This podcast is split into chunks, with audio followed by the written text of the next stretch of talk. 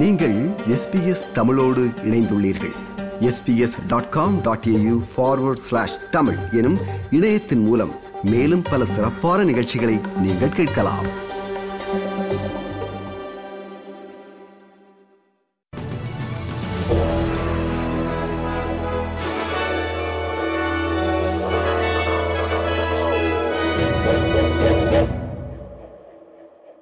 வணக்கம். இன்று ஜனவரி மாதம் இருபத்தி ஐந்தாம் திகதி புதன்கிழமை. ஆஸ்திரேலிய செய்திகள் வாசிப்பவர் மகேஸ்வரன் பிரபாகரன்.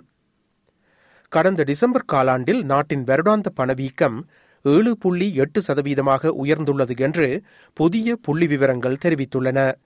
இது ஆயிரத்தி தொள்ளாயிரத்தி தொன்னூறாம் ஆண்டுக்கு பின்னரான அதிகூடிய அதிகரிப்பு என்பது குறிப்பிடத்தக்கதாகும். பொருட்கள் மற்றும் சேவைகள் மீதான விலை அழுத்தங்கள் வலுவாக இருந்ததே இதற்கான காரணமாக தெரிவிக்கப்பட்டுள்ளது. பணவீக்கம் எதிர்பார்த்ததை விட உயர்ந்துள்ளதால் அடுத்த மாதம் வட்டி விகிதம் உயர்வதற்கான வாய்ப்புகள் அதிகரித்துள்ளன. பணவீக்கம் அதன் உச்சத்தை எட்டுகிறது என்றும் ஆனால் அது ஏற்றுக்கொள்ள முடியாத அளவுக்கு அதிகமாக உள்ளது என்றும் கருவூல காப்பாளர் ட்ரெஷரர் ஜிம் சாமஸ் தெரிவித்துள்ளார்.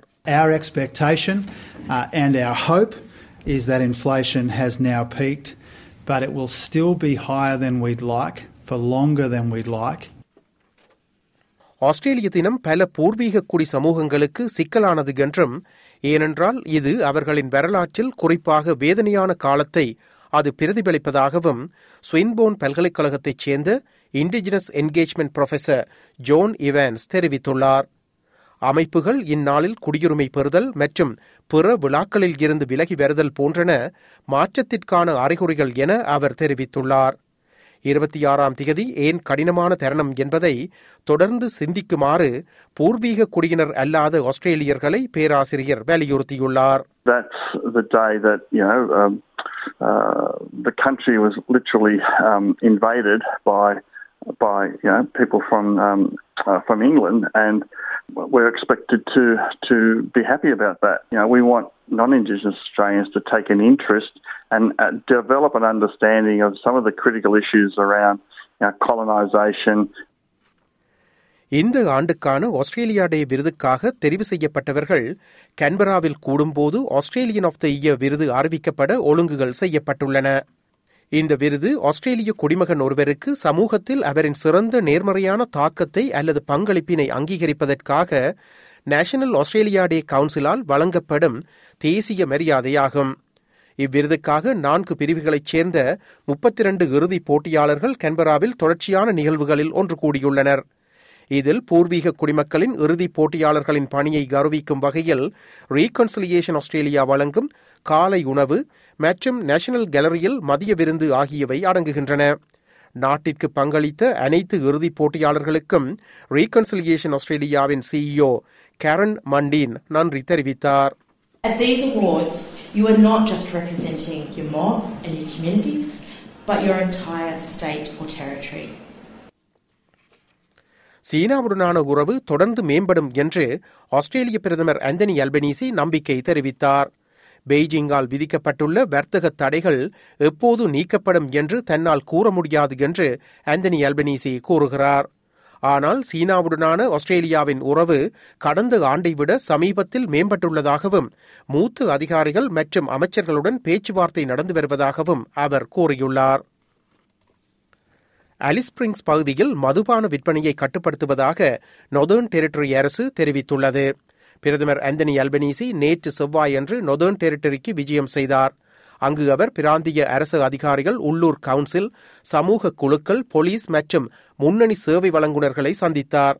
பிரதமர் மற்றும் Northern Territory chief minister Natasha Fyles முன்னிலையில் Indigenous Australians minister Linda Burney வன்முறையை தடுக்க வடிவமைக்கப்பட்ட நடவடிக்கைகளை அறிவித்தார். I think the important thing is that we are here.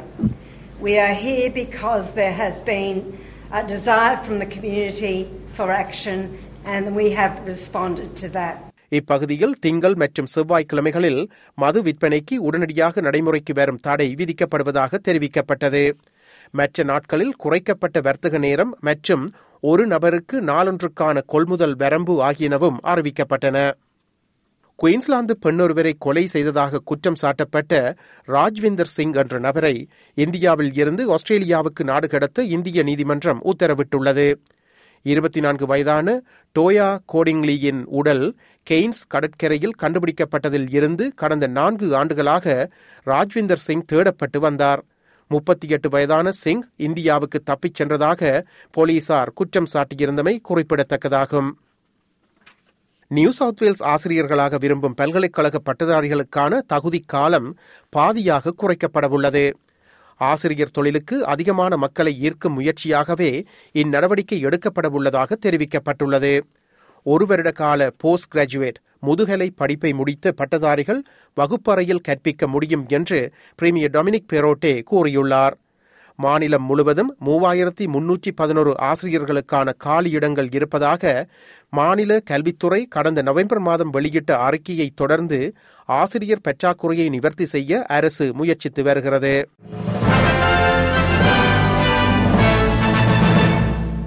இனி இன்றைய நாணய மாற்று நிலவரம். ஒரு ஆஸ்திரேலிய டாலர் எழுபத்தொரு அமெரிக்க சதங்கள் இருநூற்றி ஐம்பத்தாறு இலங்கை ரூபாய் தொன்னூற்றி ஐந்து சதங்கள் ஐம்பத்தேழு இந்திய ரூபாய் தொன்னூற்றி நான்கு காசுகள் தொன்னூற்றி மூன்று சிங்கப்பூர் சதங்கள் மூன்று புள்ளி பூஜ்ஜியம் மூன்று மலேசிய ரிங்கெட் அடுத்து நாளைய வானிலை முன்னறிவித்தல்.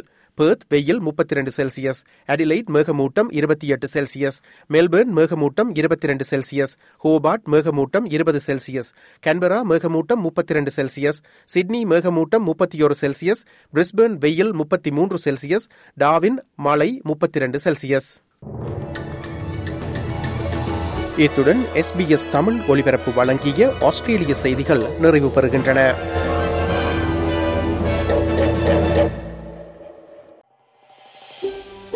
இது போன்ற மேலும் பல நிகழ்ச்சிகளை கேட்க வேண்டுமா?